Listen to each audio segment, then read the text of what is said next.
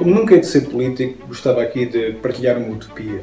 Acho que só devia ser político quem comprovadamente não quisesse ser político. Devia haver penas severas contra quem quer que fosse apanhado em carreirismos políticos.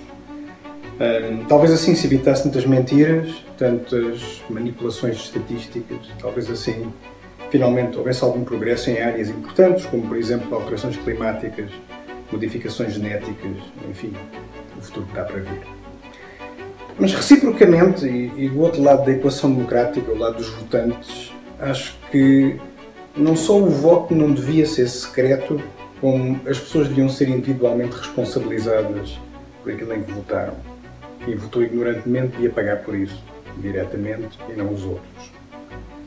Uh, diz às vezes, um tanto jocosamente, que a democracia é o poder do demo, mas é o melhor sistema que temos, portanto acho que cabe-nos a nós todos, políticos e votantes, tirar o demo da democracia.